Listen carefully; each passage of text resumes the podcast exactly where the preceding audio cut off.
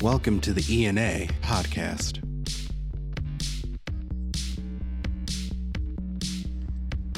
Welcome back. This is the ENA podcast. I'm Dan Campana, the Senior Manager for PR and Communications with the Emergency Nurses Association. Back for another episode, and uh, this time around, uh, I'm happy to introduce Karen Ragaisis, an assistant professor at uh, Quinnipiac University. Uh, good morning, Karen. Good morning, Dan. How are you? I'm doing well today. Thank you so much for joining us on the podcast. Uh, today, we're going to talk a little bit about behavioral health stigmas. And uh, obviously, it's a topic that every ED nurse uh, is going to encounter uh, at some point in their day, you know, as a day to day thing, but certainly with, you know, throughout their career. And uh, so uh, we want to talk a little bit about that with you today, but let's learn a little bit about you to start off. Why don't you tell me a little bit about your background and your connection to, to ENA and really about what, what your work at Quinnipiac is like? Okay. Um, as for my background, I'm a registered nurse. Actually, I'm an advanced practice nurse, a psychiatric nurse practitioner, and a. I also have a um, advanced practice certification in addictions. I have I have worked in medical surgical units. Then I got bored and I went to an ICU and CCU, which was quite interesting. But I have to admit, I got bored from there. And then I ended up in a hospital with a brand new open heart surgery unit, which at the time was pretty novel because it was a long time ago. But then while I was working there, it, that kind of got repetitive. And I remembered really enjoying psychiatry when I was in my undergraduate program. So I decided I would look for a graduate program. But then I had the thought, gee, maybe I should go get some experience, which is what I did. And I went to work on an inpatient psychiatric unit, transitioned from there to doing consultation liaison psychiatry. And that means that I'm practicing psychiatry on non psychiatric units. So I would go into a medical clinic at the hospital, I would go into the medical surgical units all over the hospital, working with both staff and patients. And then I decided that I was going to go back and get my doctorate. And I um, saw a position for a psychiatric nurse practitioner in an emergency room. And I went there because the schedule was a great fit with graduate school. And it was really, really an interesting change of work. I worked there for 12 years. My role was to manage the milieu. We had a um, potential of a 25 bed unit. We don't always have that, but it, sure. it could have been big if we had a surge, but my role again was to manage the milieu and, disp- and determine disposition for patients. And at the same time, I was covering the consultation liaison residents when they weren't working. So I would see patients in the main part of the hospital. We saw patients who had all kinds of psychiatric illnesses and including substance abuse disorders. While it was a huge um, it was a steep learning curve. I really enjoyed it because it felt new every single day. Sure. So, talk a little bit about you know in your your uh, your role at Quinnipiac. Um, what are what are some of the topics that you're focused on right now relating to behavioral health? Oh, and at Quinnipiac, I teach undergraduate um, psychi- psychiatric nursing, and I also helped to create what we call um, on campus clinical. We have simulation in psychiatry. So, given the fact that I worked in the ED, that was a great jumping off point because I understood what how patients present. So, we would design scenarios so students could actually be in the moment and talk to people, and we use standardized patients for that. Okay. I also teach in the graduate program um, first year students for using health promotion and I begin to talk about mental um, mental health and mental illness because they will see that in primary care settings. And then for uh, students who are graduating, I teach a psychopharmacology course. Okay, so what was interesting you just mentioned about you know giving some of those uh, practical examples and ways to to interact. Uh, stigma and discrimination certainly are, are topics that come up when you think about behavioral health um, you know, let, us talk a little bit about that. I mean, really getting past the idea of a stigma. You know, what are some of the things that you do? You know, maybe at a class level that helps um, sort of really paint that initial picture of not judging a book by its cover or really trying to understand what somebody's going through instead of just making snap judgments and maybe having that dictate uh, the course of action in a, in, a, in a less than positive way well that's really a that's a great question so can i ask you question because i want to this is a question i do ask of my students okay so if i ask you a question yeah go ahead okay so when you think about patients in behavioral health, which covers both psychiatry and addictions.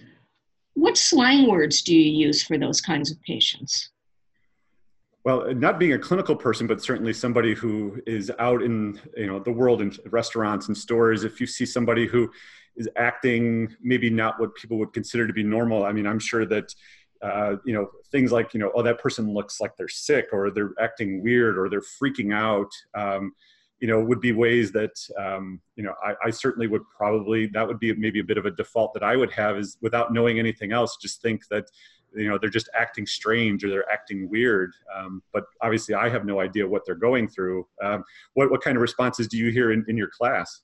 It's interesting. It runs the gamut from real slang. If you're talking about someone with addiction they could be a junkie a crackhead a pothead to a person who's crazy, they're nuts, they're missing three crayons in their box. Okay. Those kinds of things, which are it's it's in casual social conversations so often that I think people just don't think about it. But I think what they don't understand is language matters. You know, where they the old nursery rhyme of sticks and stone can break your bones, but words can never hurt you. Words can hurt you. Sure. That's a great example. And so when, when we're talking about somebody who is uh, in some sort of behavioral health episode or crisis and they come into the ED, what are some of the realities of how there have been barriers that have sort of, you know, reduced the ability to really be effective initially? How, how, is, how has that been an issue, the stigma been an issue for somebody coming into a traditional ED, you know, obviously in need of some sort of help, but maybe not being able to get the right connections right off the bat because of those judgments or stigmas? I think some of it has to do with personal issues, and that may be with the staff to the environment itself. In terms of personal issues, most of the people working in the ER chose to work in that setting. So when they're seeing this, you know, number of people with a psychiatric illness, you know, we all have some kind of bias, whether we admit it or not. And sometimes people are just not happy. Sometimes they have the thought of, you know, you're taking me away from people who are really sick. Um, some of it has to do with the sheer volume, the numbers of people that are now coming to the to the ER looking for some kind of help. I think the, the ER is really de, de facto mental health center. Um, and along those lines, the, to my mind, is it easier uh, for an ED nurse to physically diag- to diagnose a physical injury that they can see and maybe they've been, you know, remember from training and, and experience, whereas opposed to when somebody comes in who does not look physically injured, but they're obviously struggling with something. Is that sort of an inherent challenge that comes in when when we're dealing with psychiatric or, or behavioral health type issues? Yes, that's that that can be a real challenge if you're not when you're not really sure, and perhaps sometimes the patient can't tell you and for the person who may come in with concurrent substance use problems, there are certain signs and symptoms that you can see, and if you know some history, and sometimes you know the staff can look that up in whatever records that they have access to. But sometimes you don't know, and if you don't do it all the time, it can be um, uncomfortable because you just don't do it all the time. Maybe you're really good at putting an IV in or oxygenating somebody or practice, you know, working to help somebody revive them in a code, but you're used to that. This is a little bit different. Sure. There's a there's a longer game involved with somebody going through these types of struggles because it's not like you said it's not uh, uh, putting on a uh, a tourniquet. It's not about dressing a wound or you know giving them pain medications to help alleviate some of what they're struggling with. There's a longer term you know uh, need for some sort of assistance. Right, and I think that can be challenging for just what we think of in the ER, which is urgent. You know, we they come people come in and we treat them, and we move on to the next person. And sometimes it takes a longer amount, it takes more time sometimes to work with a person who has a behavioral health issue. Sure. Tell me a little bit about, you know, maybe an experience or two that you've had that um, really is, is sort of informed you on a, on a frontline level and you've been able to kind of carry that with you as you've been uh, teaching on this and helping others understand how to really not uh, get caught up in just first impressions and not you know trying to shuffle people along because you can't figure it out or because they don't seem to have the same level of need compared to somebody who is in a, has a physical trauma. Well i can give you a couple of examples. One is actually very personal. When um, i left the open heart unit to go into the inpatient psych unit um, my dad said to me, I was telling them at home, telling my parents, and he looked at me and he said, You're not a nurse anymore. Why did I pay for you to go to school? And I was like, What? And he said, You're going to work with those people because to him, exactly as we talked about the, you know, biased words and the perceptions of people, to him, these were people who never got any better and they were, weren't really worth bothering with because nothing else was going to happen.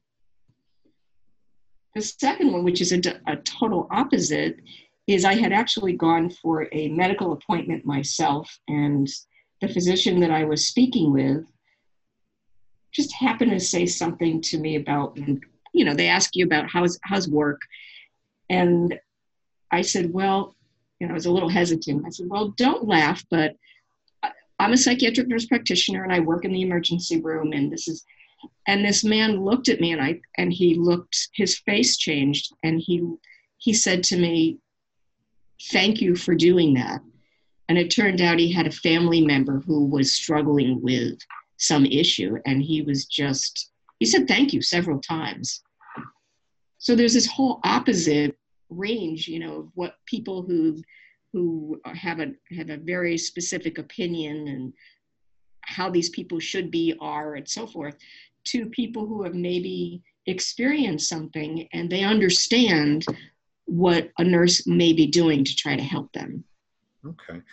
So when we're, we're sort of talking about getting past that barrier um, whether it's an inherent bias or some you know it's it's uh, there's a time factor. There's some other thing that's really sort of hanging up a nurse that is making it difficult for them to get to that next step and ask that next question.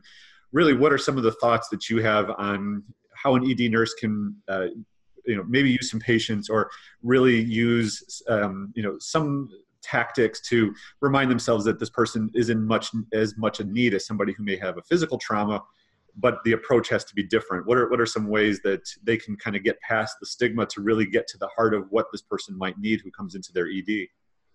Okay, I can actually I can think of three things. One is to practice what's called radical acceptance, and that that actually came from uh, some work by Viktor Frankl, who wrote a book. He was the psychiatrist in the German concentration camps, and he wrote a book called Man's Search for Meaning and he was talking about the fact that between something that triggers us and our response, in between those two things lies our power to choose what we're going to do or say. So if people could just take that second to stop and think, it might help them at least maybe have a little less intensity of whatever emotion or whatever feeling is coming up for them. Um, again, I had said that the ED is their de facto mental health center. They're always open, always clo- never closed. And the number of people who are showing up now for behavioral health problems is pretty staggering. So they're not going away. And I suppose if the staff can kind of come to some kind of acceptance of they're part of my patient load, that's just how it is.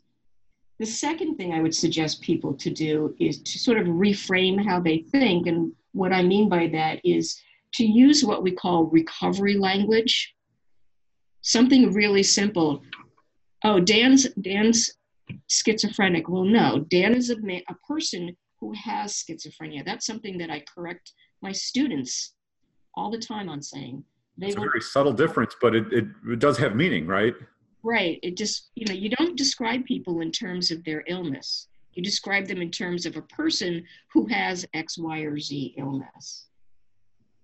You know, which is not the same thing as you you can reframe someone's bad behavior. Bad behaviors is something else. Sure. But with these illnesses, we don't define people by their illness. We don't assume that they can't ever get better. Everybody can achieve some kind of recovery.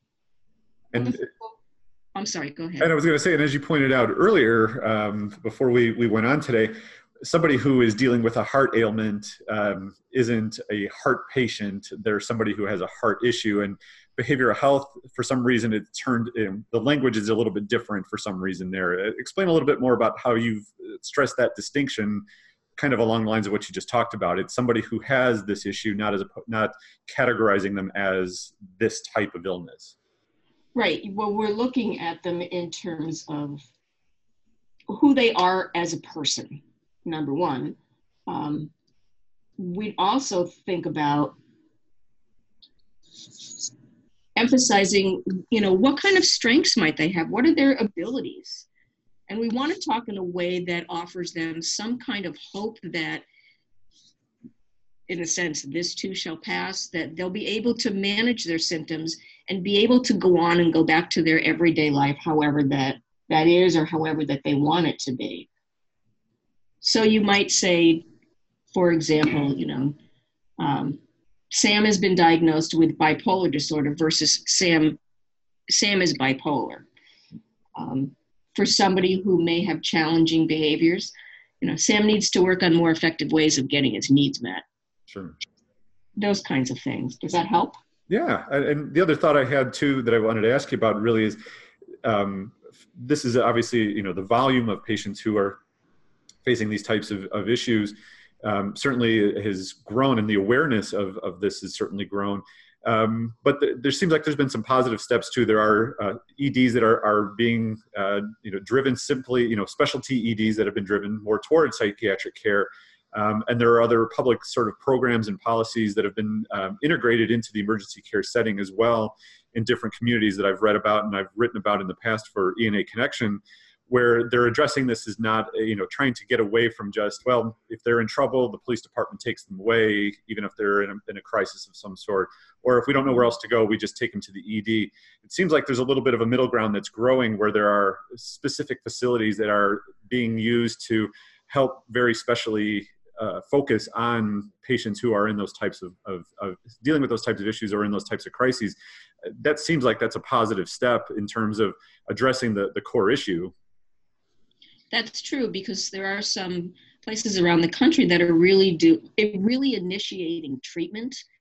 Um, I went to the uh, a summit meeting from the American Psychiatric Nurses Association and met someone whose ED has a range of services. So people don't, you know, they're, they're not waiting weeks and weeks and weeks for treatment. They have a number of, of uh, multidisciplinary professionals that are available that can start some kind of treatment immediately and can help them move on back into the community.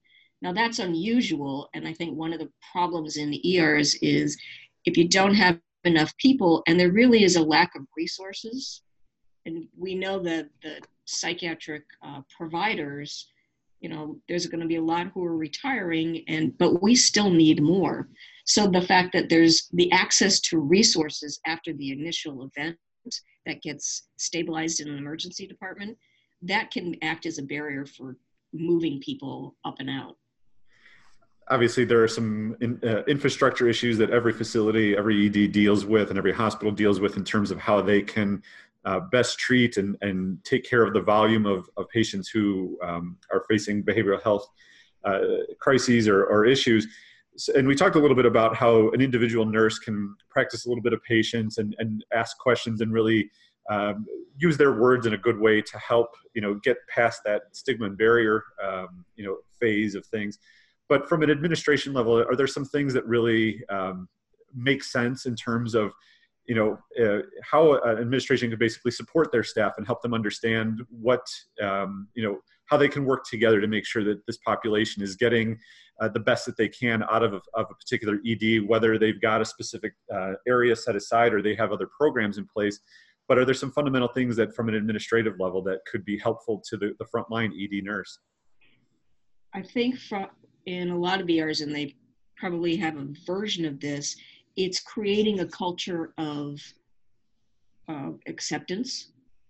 And that comes from the top down as to how the management approaches this.